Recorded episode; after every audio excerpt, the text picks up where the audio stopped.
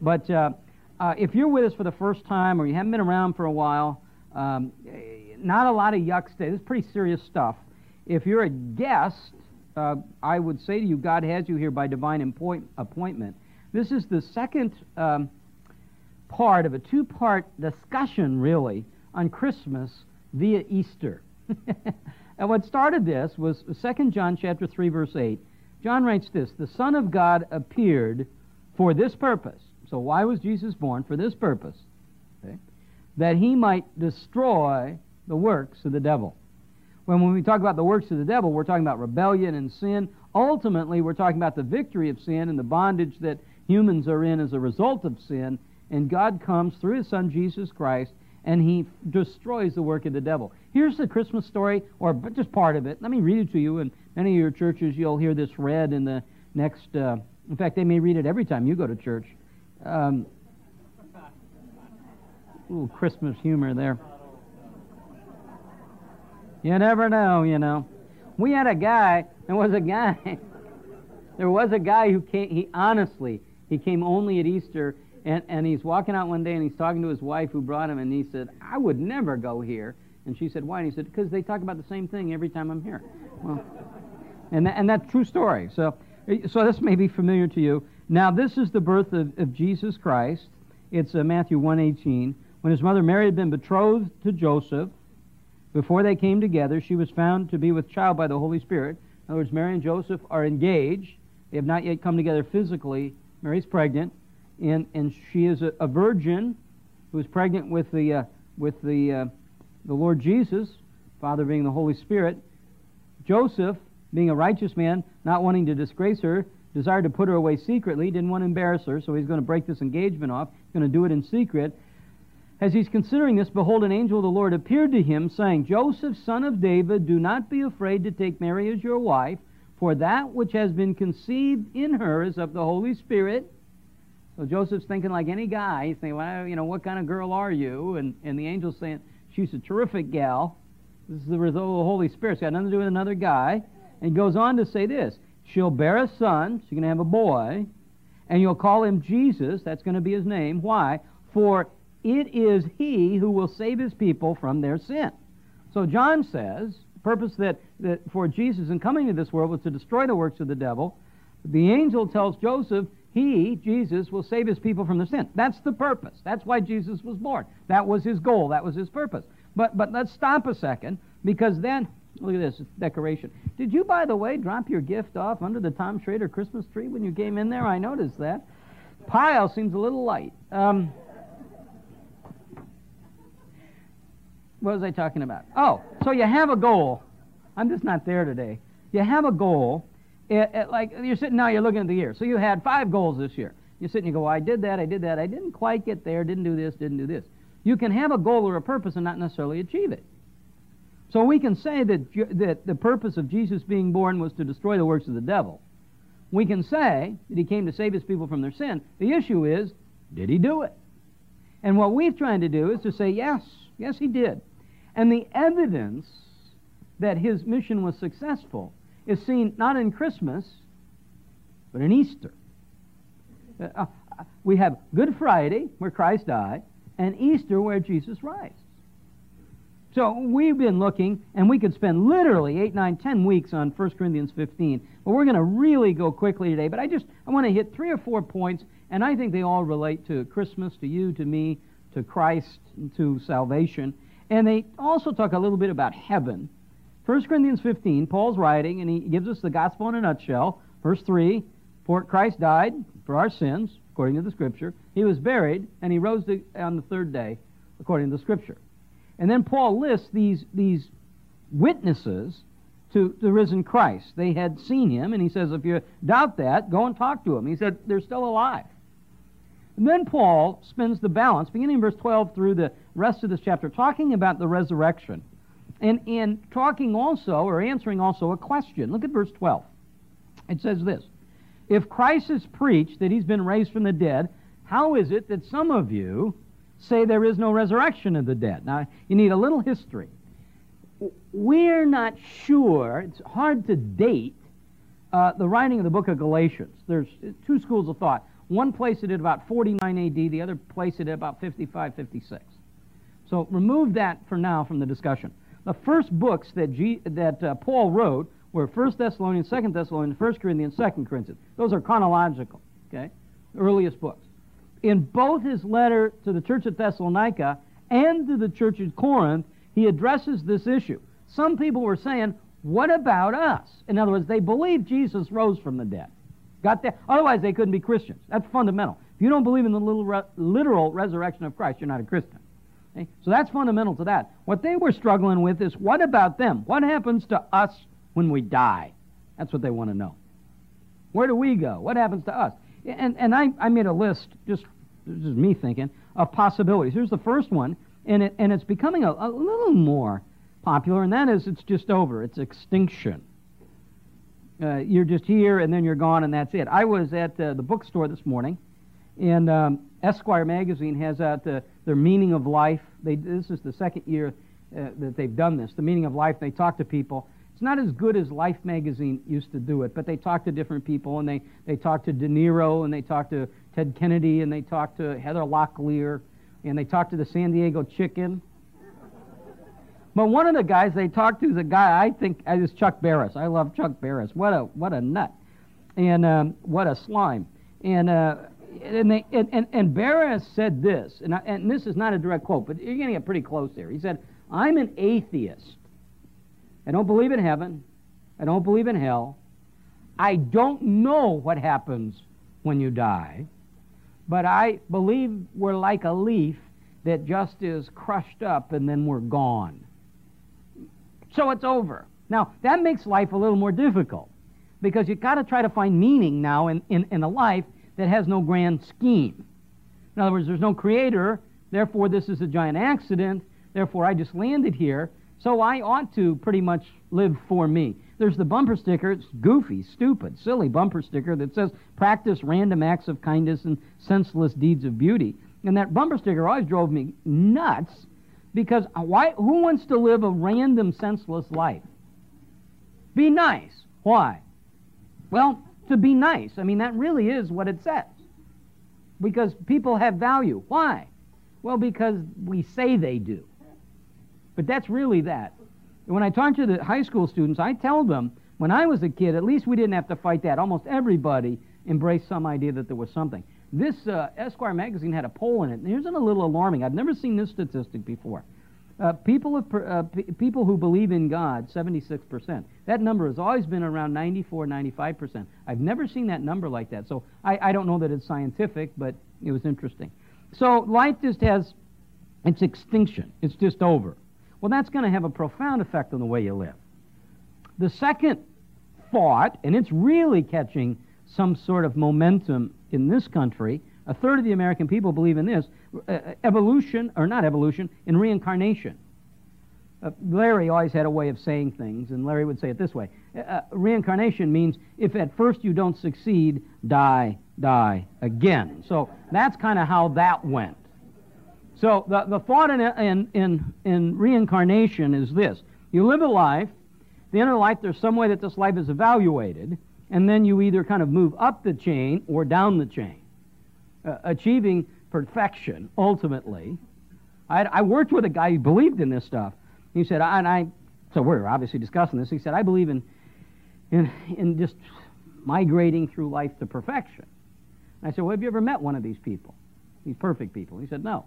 I said, That's because they're not there. I mean, all have sinned and fall short of the glory of God. I mean, there are no perfect people.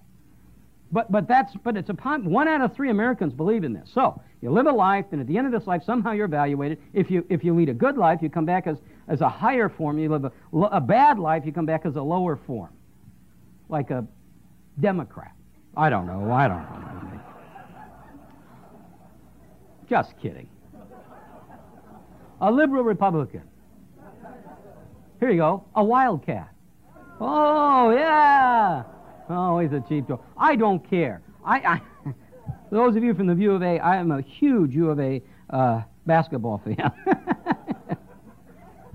yeah. It doesn't matter. Reincarnation. Kind of life is a mulligan. Take it over. And then there's a couple of options, and I'm not going to spend much time on them because they get into a lot of philosophical stuff, but it's the idea of the soul and the body. And the, and the Greeks love this because they hated the body. They thought anything physical was bad, everything spiritual was good. So their idea of a resurrection and a resurrection body would be about as, as repugnant as you can imagine. Because they believe in this dualism, and they did never would they think that freedom would be in the body coming back with the soul. And, and then there's this idea of nobody really knows or cares, and it doesn't really matter. Ultimately, I'll figure it out. And I think there's some of that. Even people who sense that they're there. When I turned 30, I remember saying to myself, my life is half over, and I better get serious. When I turned 40, I said, my life is half over, and I better get serious. When I turned 50, I said, my life is half over. Well, I'm 53 last uh, a couple of weeks ago, and I'm going, you think I'm going to make it to 106? I don't, I don't, I don't think so. It's more than half over. But the idea is we better care. So you got all those options. So here's what Paul says. I want to talk to you about that, but before I do, I want to talk to you about the resurrection because it's important. So look at verse 13 through 19. And, and for those of you who are teachers, or those of you who, who deal personally with people, trying to persuade them, this is a powerful way to communicate. 1 Corinthians 15, verse 13. Okay? Paul does a series of questions, logical progression. If there is no resurrection of the dead, so their concern was, we don't rise from the dead. If there's no resurrection of the dead, then Christ couldn't have been raised. That is a great point. They're saying there mustn't be anything after death. And they're going, wait, wait, wait, wait, wait a minute. Christ, Paul's saying, Christ was a human. He was like us in every way except what? Sin. He didn't sin. He ate, he slept, he got thirsty, he did all of these things. He was just like us. He had this human body, if humans don't rise from the dead, then Christ hasn't risen from the dead. Now, almost as a parenthetical insert, he stops right there and says, Think about that for a moment. I saw a book in the bookstore the other day that was one of, it was What If, Volume 2, which would lead you to believe that there was a volume. But this What If, Volume 2, it had uh, What If John Wilkes Booth was unsuccessful in killing Lincoln? What if D Day failed? One of them was, what if Jesus didn't rise from the dead? That's a great question. And they weren't the first ones to think about it because Paul picks up that logic right there. He's talking to them. They're asking, What about us? What happens to us when we die? Paul says, Well, first of all, if there's no resurrection from the dead, then Christ hasn't been raised. Look at verse 14. And if Christ hasn't been raised, then our preaching is in vain. Your faith also is vain. The word vain here means empty, fruitless, uh, uh, without purpose, useless. Our preaching's a waste of time. Why? Well, that was his central message. Was Christ crucified? The very first sermon that Peter ever preached. Pre, uh, Peter speaking to these uh, Jews, he says, Men of Israel, listen to these words. Jesus the Nazarene, a man attested to you by God with miracles and wonders and signs, which God performed through him in your midst, just as you yourselves know, this man, delivered up by the predetermined plan and foreknowledge of God, you nailed to a cross by the hands of godless men and put to death. And God raised him up again and put an end to the agony of death, since it is impossible for him to be held in death's power. His very first sermon, his very first point, deals with the crucifixion and the resurrection of Christ. Paul says earlier to this church in Corinth, I preach Christ and Christ crucified. I don't try to dazzle you with profound words. I don't try to move you with articulate messages or emotional persuasion. I just preach Christ and Christ crucified. And Paul's saying, our preaching is absolutely useless. You see that? If Christ didn't rise from the dead. And obviously, if our preaching is useless, your faith is useless. Let me read to you again the quote that we started with last week. Ray Stedman wrote this Everyone here who is a Christian knows that the fundamental question upon which Christianity ultimately rests is this Did Jesus Christ actually, literally, and phys- eh, physically rise from the dead? Everything hangs on that question. That's what Paul's saying. Paul's saying, your faith is of no value because you put your faith and trust in Christ. You put in faith and trust in Christ that He died for your sins, that He was buried, and then He rose again. If He didn't rise from the dead, your faith is useless. I'll tell you another thing about that, and that's true, and this is a total side point, but I hope it's helpful. is without Christ, life takes on a darkness. Uh, when I was in college, uh, Bertrand Russell, at least where we were, was very popular author. And he wrote a book titled Why I'm Not a Christian. He was, he was not only uh, not a Christian, he was adamant about converting others to his position, or at least understanding it. In one of his writings, Russell wrote this The life of man is a long march through the night, surrounded by invisible foes, tortured by weariness and pain, towards a goal that few can hope to reach and where none can tarry long. One by one, as they march, our comrades vanish from our sight, seized by the silent orders of death. Brief and powerless is man's life. On him and all his race the slow, sure doom falls, pitiless and dark. Blind to good and evil, recklessness of destruction, omnipotent matters roll on its relentless way. For man, condemned today to lose his dearest friends, tomorrow himself to pass through the gates of darkness. Happy holidays, chestnuts. Well, I, at least it's on. That's life without Christ. That's life without the supernatural. I've talked to you about it before. Some of you have not been here for this, but we talk about the Jefferson Bible. Thomas Jefferson, S M A R T, okay? This guy knows a lot of stuff, very, very bright, sharper than me, no question about it. But he didn't like that Bible, the one you and I teach out of. Here's what he decided is I'm going to make my own. So he took the New Testament, he carved out all the supernatural stuff, and he had what's left, what's now known as the Jefferson Bible, I, if I remember correctly, its original title was something like The Life and Teaching of Jesus, a moral and an ethic. And that's what you have. So if you take out the supernatural, what you have is the life and teaching of Jesus. The last verse of the Jefferson Bible is they placed him in the sepulchre and rolled a stone over the opening. No hope there. So you take this resurrection away, and this whole thing begins to crumble. Our faith is absolutely useless. We ought to be, now conversely, the most hopeful people on the planet. What, whatever Russell wrote there is the antithesis of our view. We ought to see hope. Look at verse 15. He says, here's something else. Not just his faith in preaching in vain. Moreover, we are found to be false witnesses of God because we witness against the God that raised Christ, whom he did not raise, if in fact the dead aren't raised. In other words, if God didn't raise Christ from the dead, we're testifying to this. We're lying. That's what he's saying. It's not just a, a, a, a, misunderstanding or interpretation. He's saying this is a sham and a, and a facade. We're not just misinformed. We're dishonest co conspirators leading people into lies. Again, very important. John Locke British philosopher, writes this Our Savior's resurrection is truly of great importance in Christianity, so great that his being or not being the Messiah stands or falls with it. So you take it away, it's a vain, vain teaching, vain preaching, vain faith, we're lying. Now he begins to kind of summarize it. Verse 16 if the dead aren't raised, not even Christ has been raised, obvious. Verse 17 for if Christ hasn't been raised, your faith is worthless. Now he tells you why. You are still in your sins. Your sins of the past are with you, sins of the present are here, and you're condemned to the sins of the future. You have no remedy for your sin. Remember, Paul had given us the gospel in a nutshell. Christ died for our sin. Well, if that death did not provide satisfaction to God, let me spend a second on it. Okay? God is angry.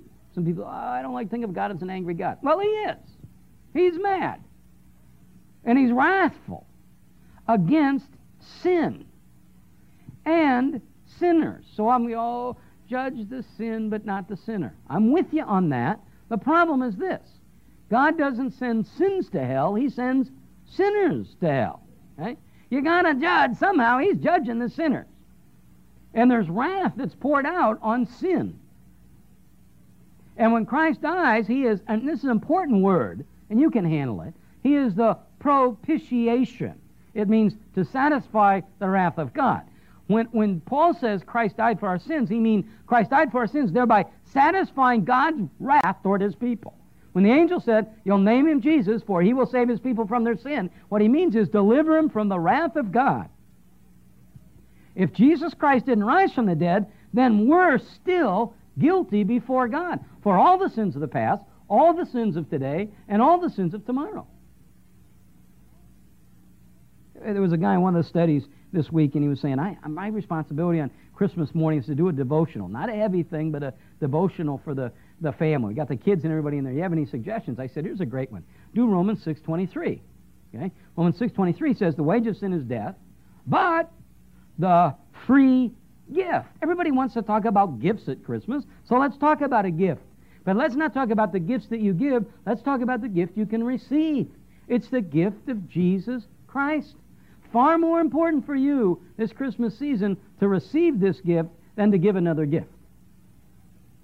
Go ahead, he says, and talk about the, the free gift of eternal life that's in Christ Jesus our Lord. Well, Paul's saying if Christ hasn't been raised from the dead, then there is no, for us, any resurrection. We're still guilty. We're still lost. He said, here's another point, verse 18. Don't you talk about seeing these others again, for those who have fallen asleep in Christ are perishing. If Christ didn't rise from the dead, then our parents, our grandparents, our friends, everybody that's, that's dead, they're gone. Gotta be. And if we uh, have hoped in Christ, verse 19, in this life only, we're to be most pitied. In other words, this thing's a, just a sad joke. We're just going through this. This is a bad thing. So here's this summary. Then we move on. Here's the summary is this. Without the resurrection, our preaching's a waste of time. Your faith is useless. We're liars. We're still guilty. Those who have died are lost. Our present and our future is hopeless. And look at verse 20. But now Christ has been raised from the dead. There's the hope. Let me read this to you. This is magnificent. Talking about hope, Chuck Swindoll. Hope is a wonderful gift from God, a source of strength and courage in the face of life's harshest trials. Then he, and he writes this When we're trapped in a tunnel of misery, hope points to the light at the end. When we're overworked and exhausted, hope gives us fresh energy. When we're discouraged, hope lifts our spirits. When we're tempted to quit, hope keeps us going. When we lose our way and confusion blurs the destination, hope dulls the edge of panic. When we're struggling with a crippling disease or a lingering illness, hope helps us persevere beyond the pain. When we fear the worst, hope brings reminders that God is still in control. When we must endure the consequence of bad decisions, hope fuels our recovery. When we find ourselves unemployed, hope tells us we still have a future. When we're forced to sit back and wait, hope gives us the patience to trust. When we feel rejected and abandoned, hope reminds us we're not alone and we'll make it. When we say our final farewell to someone we love, hope in the life beyond gets us through the grief. Put simply, when life's hurts and dreams fade, nothing helps like hope. It's been said that you and I can live 40 days without food and three days without water, a few minutes without air, but not one second without hope. This doesn't deny the hardship of life. This is simply Paul saying to you and me, listen, in the midst of this hardship, you have hope. Why? Because Christ rose from the dead. And because he rose, his promises are true. We can believe them. I'm watching the other night, I'm watching Donahue. Now, there's no way you can do this on a full stomach. You got to be very careful. And you can only do it about five minutes at a time okay? And they brought him back. I don't know, you, you all don't have to, you don't watch this stuff. Well, they brought him back and they put him in a desk, and he just simply was bombing so bad they couldn't get him to watch. So they put him back in this new forum format where he's got an audience and he's doing the old thing and all that. The other night, the question was basically, is, is Christianity the only way to heaven? Any of you see that? Anybody see that? There you go. Two, three, four people. I can only watch about five minutes of it. But they had a guy on there, a Baptist preacher, I believe, and he was saying Jesus is the only way. Jesus is the only way. Okay? Way, the truth, and life, blah, blah, blah, blah, blah. Donahue cannot, he can't, can't you see how narrow that is? Don't you see what this is doing? Can't you see this? Can't you see how harsh it is? Can't you see? Can't you see what you're doing here? 1.8 million billion Muslims in the world, and they hate us because of this. Can't you see that? It was awful. And there's this little girl, this cute little girl, stands up and says, "Well, John 3:16 said, "For God so loved the world, He gave His only begotten Son. Whoever believes in Him should not perish, but have eternal life." And, and, and Phil said, "But don't you see how harsh that is?" No, I mean, I wouldn't want to live. Here's what he said: "You would, I would hate to live next door to somebody who believes this." I'm thinking, man, Phil, you're nuts. I'm a great neighbor. My dog doesn't bark. I clean my yard. What do you care? And there was a Jewish fellow on there who was angry. He wasn't neutral. He was angry. And he said, This is spiritual bigotry. We're the Jews at the back of the bus on the way to the lynching. All that inflammatory stuff. Nobody listens to anything anymore. Finally, one guy says, Listen, listen, listen. The problem with this Christian thing is, my God, now listen to this. My God's too big for that. My God embraces all of these religions. And, and I, that was, I mean, I'm done. I got the illustration. That's all I need. I'm not going to. But, but, but what no one ever said when I was listening is, but what's true? What do you mean? Your God is so big that he embraces contradiction? He embraces one faith that says Jesus is a, is a, is a prophet, and another that says he's God, and another that says he didn't exist. See, this is either true or it isn't. I don't even think, and, and I, of course, I'm a little bit different, but I don't even get into a lot of debates or discussions with it. I don't spend a lot of time arguing about it. Because if you don't think this is true, then we've got to find out what is true and weigh it against something. And I am to believe the Bible is the Word of God. The inerrant Word of God, infallible. So we're going to put everything against this. What we know as Christians is this You've got Christianity and then you've got all these other religions.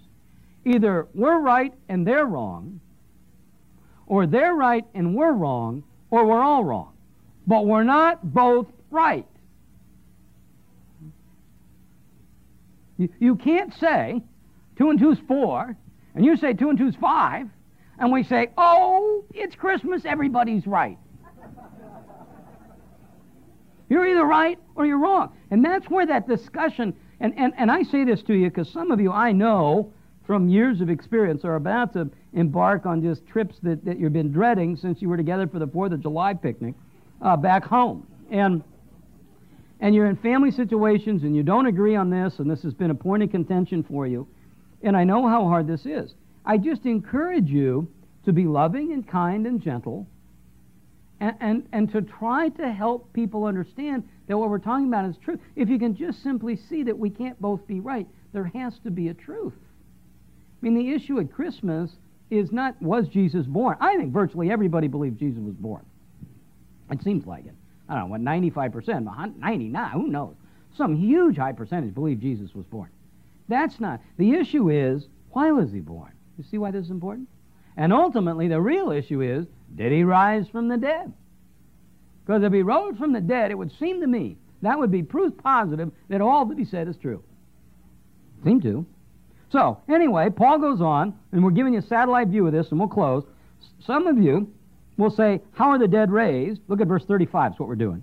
How are the dead raised, and what kind of body do they come back? That's a great, that's a great question. How can the dead be raised? What kind of body are they going to have? I mean, we got some that were, were, were buried at sea. We got others that were cremated and ashes spread over the Grand Canyon, and some were eaten uh, by wild animals, and, and just some of them just died, and now there's bones. And how are they going to have bodies? What's this going to be like? And then Paul describes what, what we call, in this, in this moment, we call the rapture, and then gives us just a, a flavor of what is to come. Here's what he says. Look at verse 51. Behold, I tell you a, a mystery. A mystery is not like Columbo. It's something that was hidden and now it's known. I'm going to tell you a mystery. Something that's hidden, it's revealed. Two things. We shall not all sleep, but we will all be changed. It's an extraordinary piece of information. What he says is, not every person who's ever been, be, will be born is going to die. That, that Jesus is going to come back He's going to tell us, well, you got it there in verse 52. In a moment, in the twinkling of an eye, the last trumpet. For the trumpet will sound, and the, the dead will be raised imperishable and will be changed. It's what Paul talked about chronologically a little bit earlier in 1 Thessalonians chapter 4. And you just make a note of it because these passages go hand in hand. Paul writes this. He's writing to this church. He said this We say to you by the word of the Lord that we who are alive and remain until the coming of the Lord shall not precede those who are fallen asleep. So he's talking about Christ coming again. He's talking about some who will be alive. He said, Listen, we're not going first. First, there will be those who have fallen asleep. In other words, those who have died. For the Lord himself will descend from heaven with a shout, with the voice of an archangel, the trumpet of God. The dead in Christ shall rise first. So those who have died, who are Christians, will rise. Got no idea what that can be like. You've seen pictures of it, or, or, where somebody draws a caricature, maybe even a movie, and all of a sudden you have planes without pilots and cars without drivers, and you're sitting in a room and they're gone. Won't affect a lot of church population, but uh, we'll go on and on and on here. Church will roll on. Giving will increase because we got motivation. But you see what will happen here? A little cynical there, sorry. But, but you see what we're saying? He said this is what's going to happen. There's going to be first those who are dead, they're gone, and then those of us who are alive, boom, we're gone, and we're caught to be with the Lord. That's what he said. We're caught up in the air to be with the Lord forever. There's your future. I can't tell you what's going to happen to you today or in the next few years. I can't tell you what's going to happen in your life, but I can tell you what happens after your death. You're dead for a while, although you're absent from the body, present with the Lord. Your soul is there, but you need a body. You got an earth suit, you need a space suit, a heaven suit, and you're going to get one at this point in time when somehow, bam, this takes place, and we will be with the Lord forever. And the next verse, everybody quits. They talk about that. They miss verse 18. Therefore, comfort one another with these words. In other words, as this world gets more and more hopeless, I, I was I've talked to a bunch of people and I've said, Christmas just doesn't seem like much this year. And it could be me. Uh, we're, move, we're, we're getting ready to move, so we didn't put up, eh, we put up one, one tree. We didn't put up, normally we put up two trees and all this stuff. Um, both of the girls are leaving Christmas Day, so we're going to have our first Christmas without the kids. But I and, I, and I haven't been to a mall, and I love to go to the malls. I haven't been to a mall. I'm driving main streets. I haven't seen hardly any lights. Uh, I just, I, I mean, normally when I hear I'll be home for Christmas. Normally, and I mean this, it just moves me. I don't know why. I think of home, I think of the past. I'll hear I'll be home for Christmas. I go, hurry up and get home. I'm sick of this. And, and I mean, I just, there's just not, and I've talked to so many people. I think there's a couple of things in play here. I, I, think, I think one of it is a lot of people are downsizing Christmas stuff. Got their brains whacked out financially, and even coming back a little are saying, you know what? This is stupid. Why am I buying you a bunch of stuff you don't want? This is dumb. Susan and I are not exchanging gifts this year. Now, how dumb do you think I am? I'm on my way to get something because I know how this works. But I'm not stupid, okay? I know what she's saying, just one. I can, I can handle with that. I think this whole thing with Iraq plays heavily in play. I think, I think it's a big deal because eh, it's, if it's not that, it's a, there's just this cloud. It's just kind of hanging around. You know what? We're still happy. Why? Because I don't know how this is going to turn out, but I know that as a Christian, one day I will be caught up to be with Him forever. Forever. I miss Larry Wright very, very much. I know one day I will see him forever. I know there'll be this scene where I'll be on the beach kind of running along, and there'll be this there'll be this gal running the other way, and she'll be this long flowing hair and this beautiful body, and we'll be getting and all of a sudden I'll say, Grandma. Because, well, have these new bodies and everything, and everything. Grandma will look good. And all this stuff's going to take place. That's what he says. The parent, look at verse 53. We got to go. The I got to work on that because I got to use it at church in a couple weeks, and I got to get got to get that timing down better. For this perishable, put on the imperishable, the mortal on the immortal. For this perishable must be imperishable, this mortal immortal. And then he gets to the punchline. Verse 55 Oh, death, where is your victory? Death, where is your sting? Remember why Jesus came to this earth? To put an end to the works of the devil. What are they? Death, separation, rebellion. The sting is in the law. The power, or the sting is in the, uh, in, in the death, uh, I'm sorry, let me read it again. The sting of death is in the sin, the power is in the law, but thanks be to God who gives us victory through our Lord Jesus Christ. There's the truth. Now look at the practical. We've got, let me check. Oh, we got three minutes, so let me take them. Because this is all doctrine, but I just gave you a bunch of doctrine, doctrine, doctrine, doctrine, doctrine, doctrine. Let me give you a so what to this. Because I believe in the study of doctrine. Not so you can run a category on Jeopardy, but I believe in the study of doctrine because it affects how you live. He says, now, because all this is true, verse 58 of 1 Corinthians 15, therefore, because all this is true, my beloved, be steadfast. That, that means settled, firmly situated. Be immovable. That means totally immobile, motionless.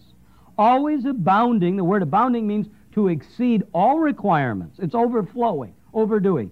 Be steadfast, immovable, always abounding in the work of the Lord, knowing that your toil is not in vain in the Lord. Here's the practical ramifications of this. You and I stand firm. We don't waver. Here's the truth. And we believe it. And it changes our whole lives. I have man after man after man who I deal with who will tell me as a non Christian I had all the stuff that Esquire magazine would say would make me happy. As a Christian, I still have some of that stuff. I was miserable then, and I'm absolutely ecstatic now. Why? If we believe this to be true, then what we got to understand is life is not about stuff. That's why you're miserable. That's why, unless you find meaning in Christ and then in your work, you're just going to be frustrated. It just goes on and on and on with no ending at all. It's accumulation for accumulation's sake. This, this is a great time of the year because it's a time when things wind down. Some of you just had terrific years. You blew quota away by 137%. You knocked them dead. And they're going to bring you in on January 2nd and say, Team, I always call you team when they want something. Team, we're all at zero today. I find those very discouraging moments. But it's true. Why? Because we're just evaluating it by this and by this and by this and by this and by this. Where do you get relief from this? You get relief. This is going to, if you're a manager here, this might not be the speech to give to your company when you go back. But you get relief by not living and dying with those results. Because ultimately, they don't matter. Do they matter? Yes, they matter. Are we saying we shouldn't be good employees? You ought to be the best employee. But that's not where you find meaning. That's not, not where, not where you find purpose. And those are not the things that are ultimately going to satisfy you. I watched a, I watched a show the other night on Hugh Hefner. And, and I'm watching Hef when he got married. You know, this was the thing and settled down. And now, this is a, I don't know how he does this, but she lives next door with the kids, and he's divorced, but they have great relationships. But now he dates, now you all have seen it, now he walks around with like five of these blondes at a time. And he's like been, in his term, reborn in this sense.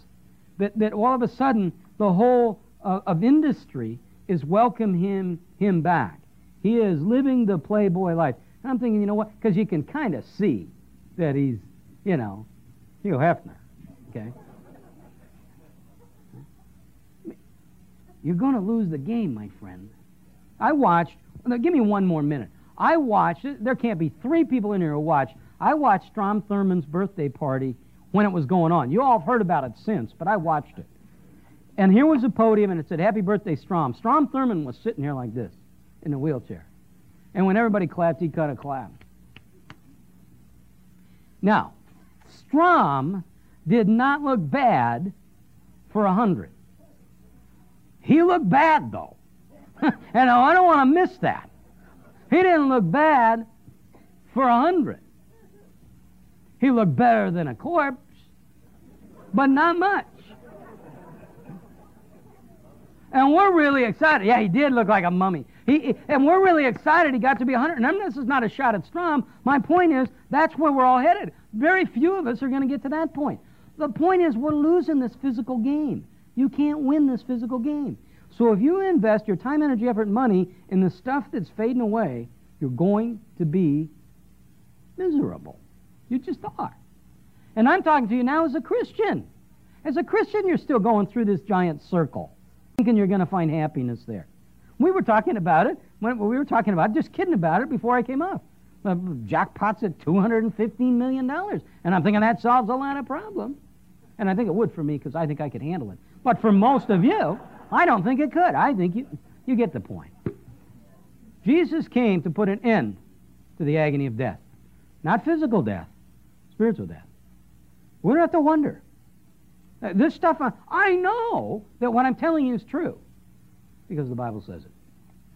I know that book is true. I hope you have a great Christmas. It's going to be a great Christmas if you take these truths and you understand them and you embrace them. And, and for those of you who are going to, to be with family and you are in that very difficult spot of sharing that truth, I really do pray that God gives you wisdom and, and patience and tenderness and love. For those of you who are not Christians, I hope, uh, and maybe you've been with us all year, uh, thank you for being here. We're glad you're here. It's great to have you with us. But I'm just telling you, if you don't get all this stuff, if you don't embrace Christ as Lord and Savior, your life will never be what it could be here. And when you die, you spend eternity in a place called hell, paying for your sins for the rest of your life. And I don't care how big a stack that, that, that sin pile is, you come to Christ in repentance and faith, it's forgiven today. You cannot outsin God's grace and mercy. Father, thank you for this truth. Let us live this truth, God. Thank you for these people that are so faithful. What an absolute treat it is for me to see their faithfulness. Thank you that they're here. God, give us a good rest over the holidays. Let us come back refreshed and ready to tackle the new year. God, we praise you and worship you in Jesus' name. Amen.